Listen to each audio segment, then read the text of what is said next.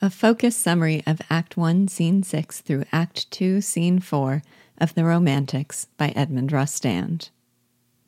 Scene 6 The plan for the feigned abduction in place and the pretense for approving the union settled, Bergamin and Pasquino gaze over the park together, imagining all the changes they will make. These men, who had said they would line the wall with glass shards and iron spikes, now speak dreamily of a conjoined estate bedecked with their monograms in posies. And again they embrace. Scene 7. When their children come upon the scene and gasp at the sight of them, they change the embrace to a clinch and pretend to fight. Percinet and Sylvette pull the combatants apart and lead them away, as the fathers keep up their pretense of antagonism. Scene 8. Staffarel and his entourage enter Pasquino's park. Staffarel sets the scene for the abduction with a painterly touch, arranging all the details to look like an artwork by Watteau. He poses the bravos, adjusts their capes, admires the moonlight, prepares the musicians, puts on his mask, and awaits the entrance of Percinet. Scene 9. As Percinet comes on the scene, the shadows deepen and the sky grows bright with stars. As Percinet begins declaiming lines of reflection on the sweetness of the hour and his love for Sylvette, Staffarel whispers to the musicians to play an amorous tune. Percinet does pause at one point to question where the music is coming from, but he shrugs it off and continues. This poetic reverie on love has more sincerity and tenderness than did his pretensions to comparison with Romeo. He ardently praises the beauty of the stars, finds a new theme in his love for Sylvette, and then closes with rhapsodic verses about how the stars will be put to shame when she appears, because they will dim by comparison with her bright eyes. Scene 10 At the stroke of the clock, Sylvette appears and the bravos appear from the shadows and bear her away to the sedan chair. She shrieks and calls to Percinet, who scrambles over the wall, clashes with the bravos, and then is confronted by Straffarel.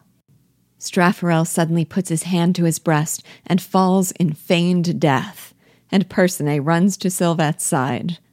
At that moment, just as planned, Pasquino appears, calls Percinet a hero, sees Bergamin approach, tells him what has happened, and asks for his pardon, which Bergamin promptly grants him. They proclaim that the peace has been made and that the Pyrenees, the wall, must fall. Percinet thinks he must be dreaming, but Sylvette reminds him that she knew it would be so. After they go off, Staffarel lifts himself to hand Bergamin his bill. Act 2, Scene 1. As the curtain rises on Act Two, we see that the wall has disappeared, the parks are united, and the grounds have been altered as discussed. But when Pasquino starts talking to the gardener, we discover that not everything has proceeded as planned.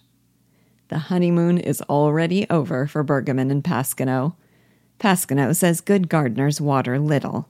Bergamin says to give a flower the drenching that it wants. Pasquino can't stand Bergamin's whistling. Bergamin is annoyed by Pasquino's constant sneezing. When Bergamin paces back and forth, Pasquino calls it scuttling about like a cockroach. When Bergamin notices Pasquino's waistcoat lacks a button, he calls it a reproach to a man's raising. In an ironic twist, they reflect nostalgically on the time their friendship was forbidden. They long for the days when they had to tell lies and risk danger and brave adventures to be friends, and they wonder if the sense of loss they feel now is the revenge of their romantics.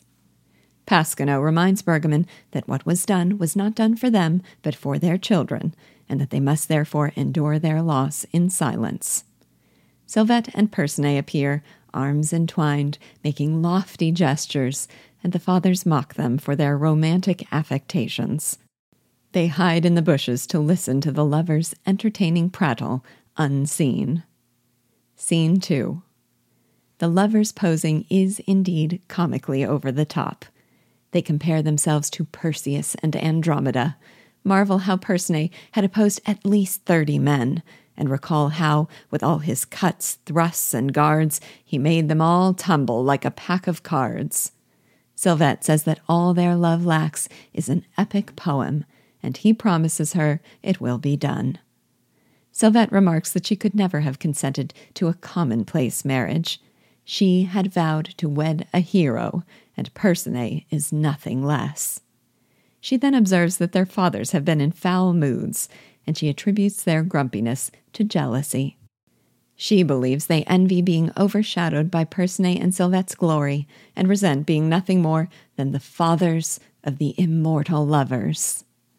As Bergamin and Pasquino snicker in the shadows, Sylvette and Percinet boast of how they made sport of their parents and how they had been brought together by destiny. Then they go out of the garden, arm in arm again, still reflecting on the glory that hovers around their epic romance. The fathers come out from their hiding place, and Pasquino chides Bergamin for the plan he was so proud of, saying it has gone so far that now their children are completely crazy. They are sickened by Percinet and Sylvette's posing as hero and damsel, and they resent being portrayed as dupes blind to their secret rendezvous.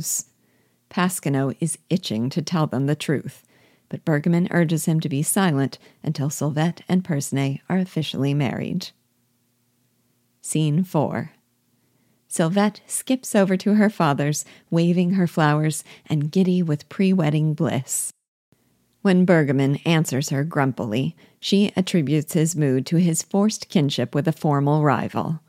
She starts reminiscing about how blind they both were to her secret love affair with Percinet, and she tells them how, in the storybooks, feuding parents are always forced to give in to a love that is fated to be. They can no longer take the condescension, and, in impulsive anger, they confess the whole plan. Whatever the storybooks say, this time, they tell her, it is the old men who have outwitted the youngsters. It was they, not fate, who brought the lovers together by making their love forbidden.